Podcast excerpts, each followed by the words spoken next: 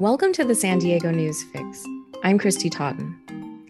San Diego County Sheriff Bill Gore's career came to a close earlier this month when he retired after 51 years in law enforcement. Gore is a graduate of the University of San Diego. In 1970, he went to work for the FBI, rising to assistant director of the organization before serving as sheriff for the past 12 years. Gore has said his proudest accomplishment in office was managing a change in the correctional system that allowed low level offenders to remain in local jails rather than go to prison. He's also been criticized for inmate jail deaths and disproportionately high stops, searches, and use of force against people of color. Kelly Davis is a freelance journalist whose work appears in the San Diego Union Tribune, The Voice of San Diego, The Guardian, and other outlets. She joins me to talk about Gore's legacy and the biggest issues the next sheriff will have to tackle. Kelly, welcome. Hi, Kristy. Thanks for having me. So, Sheriff Gore retired several months earlier than expected uh, on February 3rd. Incidentally, this was the same day uh, a pretty scathing auditor's report came out. Was that a coincidence, or do we know why he retired early? Well, he he has said that his wife is ill and he would like to spend more time with her, but you know, it, it certainly was a, a coincidence to see this report, the auditor's report, which which Gore was aware that it was coming out, um, you know, come being released the same day that he he retired, and and it was followed closely, you know, less than a week later by a pretty big class action lawsuit over jail conditions. So, um, so yeah, so he he has said he'd like to take better care of his wife. You know, uh, she's not doing well, but but the timing uh, definitely raises some questions. Yeah, let's talk about uh, Sheriff Gore's legacy. I definitely want to talk more about um, that report. But I mean, what would you say are the highlights of his career? Well, I, I think uh, he got a lot of attention um, with the Chelsea King. Um, Chelsea King was a young woman who uh, she was in uh, 17, I think 16 or 17. She went missing up in the Rancho Bernardo area. Uh, it ends up, you know, we later found out she was uh, murdered by a man named John Gardner. But uh, Gore was kind of the face of that search for Chelsea King, he was giving daily updates. He was he was in close contact with her family, and so he was the one who had to tell her family and tell the public that Chelsea's body was found. And he, he really got a lot of praise for for how well he he handled that whole situation. Um, you know, and a couple other uh, things he did. Uh, you know, he, he was known as a crime fighter, and he would he would say you know in public forums that he liked to go out and get the bad guys. So as sheriff he created um, the uh, cold case forensic team for the sheriff's department and he also created a, uh, a sex crimes unit.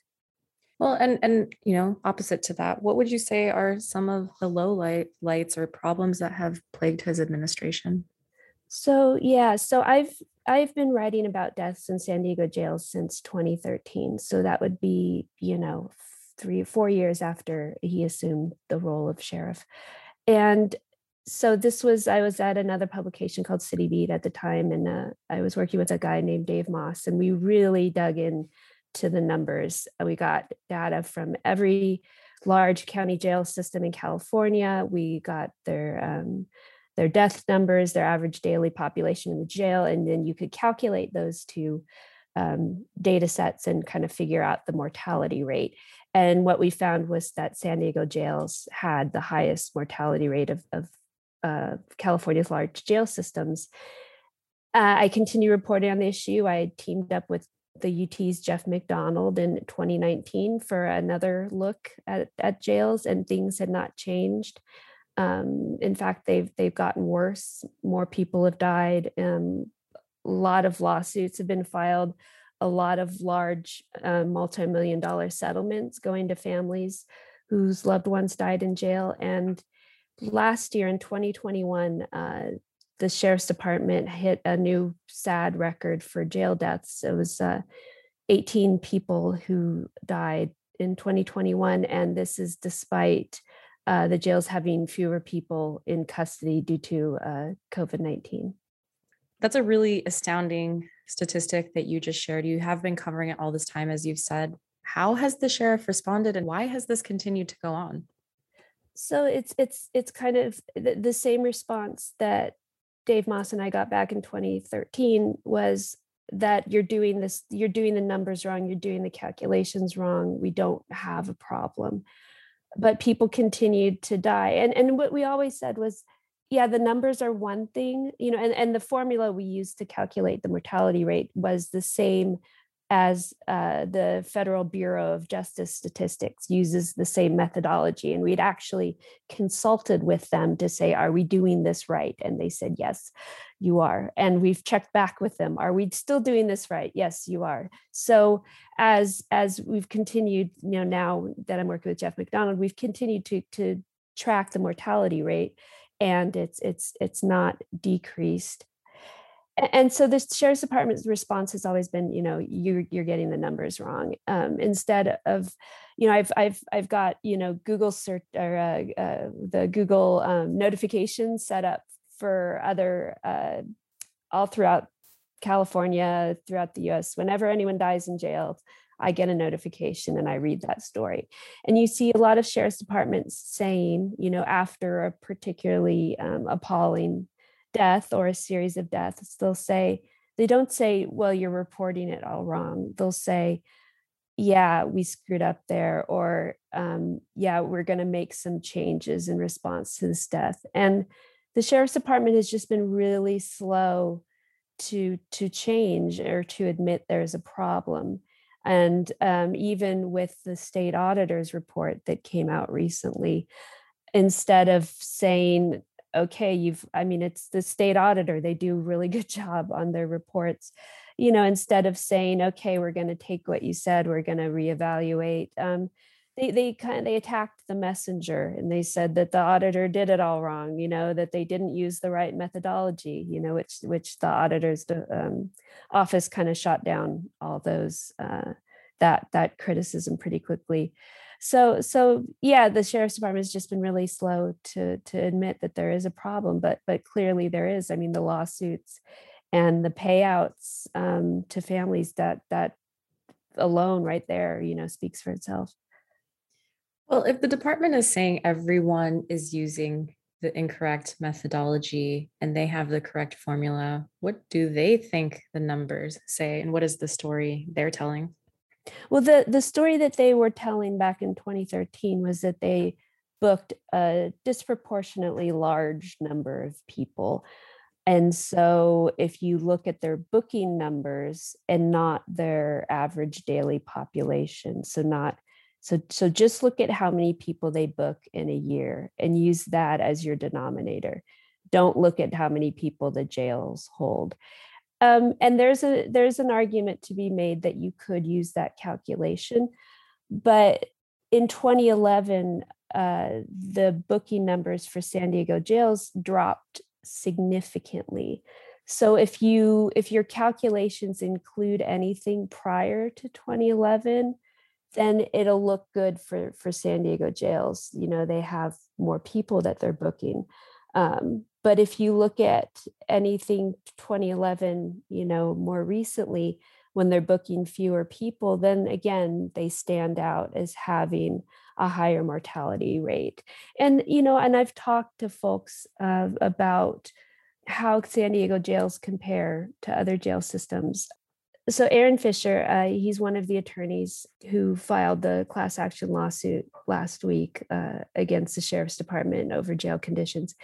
Aaron, and this is his area of expertise. He's been involved in lawsuits over jail conditions throughout the state. And I so I said, Aaron, like what makes San Diego jails different? Or is just just kind of more of the same that you're seeing here in San Diego that you've seen elsewhere?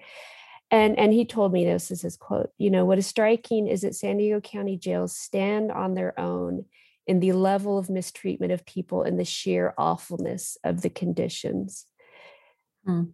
It's a system that has been resistant to necessary and urgent changes, even as other jurisdictions recognize the need for change and have begun to act. So I, I just felt that was a pretty, um, pretty pretty harsh indictment against the the sheriff's department and kind of sums it up this this lack of willingness to admit there's a problem and to make necessary changes. Yeah, that's really powerful. And, you know, obviously, this will be an issue that the next sheriff faces. Um, before we get into some of, uh, before we get into who the candidates are, what are some of the other big issues they'll have to tackle? So uh, Jeff McDonald's has, he's done some great reporting on other issues with the sheriff's department. You know, they they uh, in late December, uh, Jeff found that Bill Gore and Kelly Martinez, who is um, he she was Gore's under sheriff. Uh, she's currently acting sheriff, and she's also running to be sheriff. Um, so Jeff found that that Gore and, and Kelly Martinez used their influence to force uh, evictions. You know, there was an eviction moratorium during COVID when evictions started back up again, um, kind of up front uh, in the front of the line where evictions of um, folks from houses that either you know a house that was owned by kelly martinez's friends or another an eviction took place uh, in a house right across the street from from where gore lives. And so it looked like they they had used their influence to force evictions that would benefit their friends um, you know, Jeff also reported on uh, there's a sheriff's captain named Marco Garmo, and he ended up being sentenced to two years in prison for illegal firearms sales. Uh, one of the guys who was charged with aiding and abetting Garmo was an honorary sheriff's deputy. And, um, you know, when Jeff initially brought this issue up to Gore, Gore disciplined Garmo and, and kind of defended him, saying, "No, no, what he's doing is above board. It's okay." But it ended up it wasn't okay. It was it was illegal. And as I mentioned, you know, um, um, Garmo's now you know spending a couple years in prison for these gun sales. And then um, I think everyone knows about the fentanyl video where mm-hmm. uh, Gore was kind of behind the making of this video that suggested a deputy had passed out after touching uh, some some fentanyl, some powder fentanyl, and uh, that that you know the, the video is a very dramatic um, body cam footage of this deputy just kind of um, falling over, landing on his head. But it ends up uh, that you can't overdose from touching fentanyl. It's just like a medical fact. And it's something that experts in addiction have been trying to get across to police departments because you can't you can't overdose by touching fentanyl um, and if that belief is out there then these deputies police officers they're going to be less likely to render aid to somebody who has overdosed you know because if they're thinking. I don't want to touch this stuff. I'm going to i'm to od on contact. They're going to stay away from those situations. But the truth is you, you can you can rub fentanyl all over your hands and and nothing's going to happen to you. You're going to be fine. So so yeah that video was uh, kind of got made national news and gore really dug his heels in on um, not wanting to admit that they they got things really wrong there. Well, you mentioned Under Sheriff Kelly Martinez. There are three candidates running to replace Gore, uh, one being Martinez, two, Dave Myers, a former sheriff's commander, and uh, finally, John Hemmerling, an assistant San Diego city attorney. Just first, talking about Martinez, she was named under sheriff a year ago. She's the first woman to hold that position, and she's also been widely endorsed by, you know, big name Democratic politicians and others what can you tell me about her and, and why is she so popular? So, um, you know, I've spent a lot of time covering the sheriff's department. Um, Kelly Martinez's name never came up in any anything that I was looking into. Uh, you know, she was just is not a name that I was familiar with, so it was a little surprising when Gore appointed her under sheriff, and then she had the Democratic Party kind of not the party, but a, a, a prominent Democratic elected officials lined up behind her and and you know as we later found out she had kind of only recently changed her uh, party registration from republican to to democrat um, we still don't know exactly what got her those uh, endorsements i mean certainly, uh, in theory, it would be nice to have a Democrat uh, female sheriff. But again, you know, I want to hear more from Martinez. You know, what uh, she she came out of nowhere. So, what are her good ideas for for reforming jails? You know, has she ever brought up any of these things? You know, when she was um, prior to being under sheriff. Um, I do hear that she was kind of higher up in the, the department and participated in a lot of meetings. You know, did she see things that could be fixed? Um, and then I like to know more about, you know, what reforms she she plans to make um, if she's elected. And how about the other two candidates, Myers and Hemmerling? What do we know about them? So Dave Myers, he's a former um, sheriff's department commander. He retired. Um, sorry, Dave, I'm not going to remember the exact year you retired. I think it was in 2016, um, 2017, um, and he ran against Gore in 2018. He's um, been very outspoken on the need for change. He does have big ideas. Um, he thinks we should take a more progressive approach to to jails you know reevaluate who we're booking and why we're booking them you know are there better options for folks with mental illness um, folks with addiction you know about uh, roughly a third of people who are booked into jail are on uh, some sort of medication for mental illness and we know that even more people are not on a medication for mental illness and so uh, Davis said he really wants to take a look at these issues and see if there's a, a better approach um, than just you know throwing folks in jail.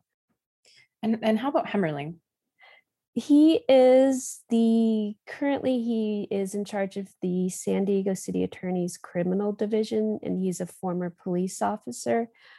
Uh, we haven't heard too much from him, though he has said that he wants to look into what's going on in the jails. He said that will be a priority issue for him. So um, I'm really hoping that you know before the primary we have some um, some good candidate forums where we could hear more from Martinez Hemmerling and um, and Dave Myers.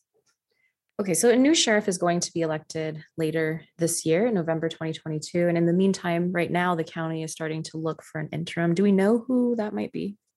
We don't. So, um, so just quick background um, gore was under sheriff under bill kolender and uh, when kolender retired early he selected gore as his his you know successor and the board of supervisors at the time um, appointed gore sheriff. So when gore officially ran for sheriff in i believe it was uh, 2010 um, he already had the you know the title sheriff next to his name on the ballot. So you know he, he definitely had an advantage. Uh, this time around uh, when gore retired early there was concerns that the board of supervisors would appoint kelly martinez as acting or sheriff or interim sheriff and that would give her an unfair advantage. But martinez to her credit said she would not accept that appointment. Uh, but the board of supervisors also said, well, Nathan Fle- uh, Fletcher, who's the chair of board of supervisors, he said he didn't, he would not support appointing anyone who is currently running for sheriff to be uh, interim sheriff. So right now, people who want to have that job until um, you know january of or i think might have be december when the sheriff is actually um, sworn in but um, whoever wants that job for about a little less than a year uh, they're sub- submitting their names to the uh, the board of supervisors submitting their names to the county and then the board will will vote in march. So anybody kristy you could apply to be sheriff for the next year. I could apply you know anyone could apply. So that will be really interesting to see if they choose somebody from law enforcement or maybe if they choose somebody who doesn't have a background in law enforcement but has expertise in addiction or mental illness. Um, you know it could be a, a chance to kind of see um, a different type of sheriff's department. Kelly, anything else you want to add about this race or just other interesting aspects uh, of the sheriff's office that you're watching?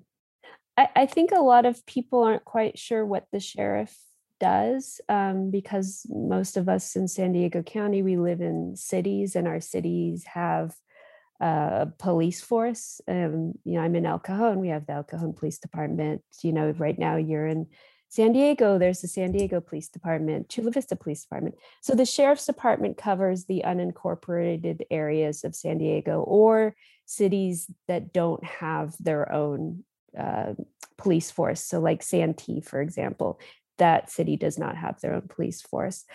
Um, so, I, I don't think there's been a lot of attention paid to the sheriff's department and who the sheriff is, what the sheriff does. You could say this for the entire US. Sheriffs have a lot of power, they can be very political. Um, we have a race with three no incumbents, three brand new names. Um, so I think this will be a really interesting race, and I hope we'll have some good discussions on on criminal justice reform and yeah, what what a sheriff's department could look like or should look like. Okay, Kelly Davis, freelance journalist whose work appears in the UT. Thank you. Thanks, Kristy.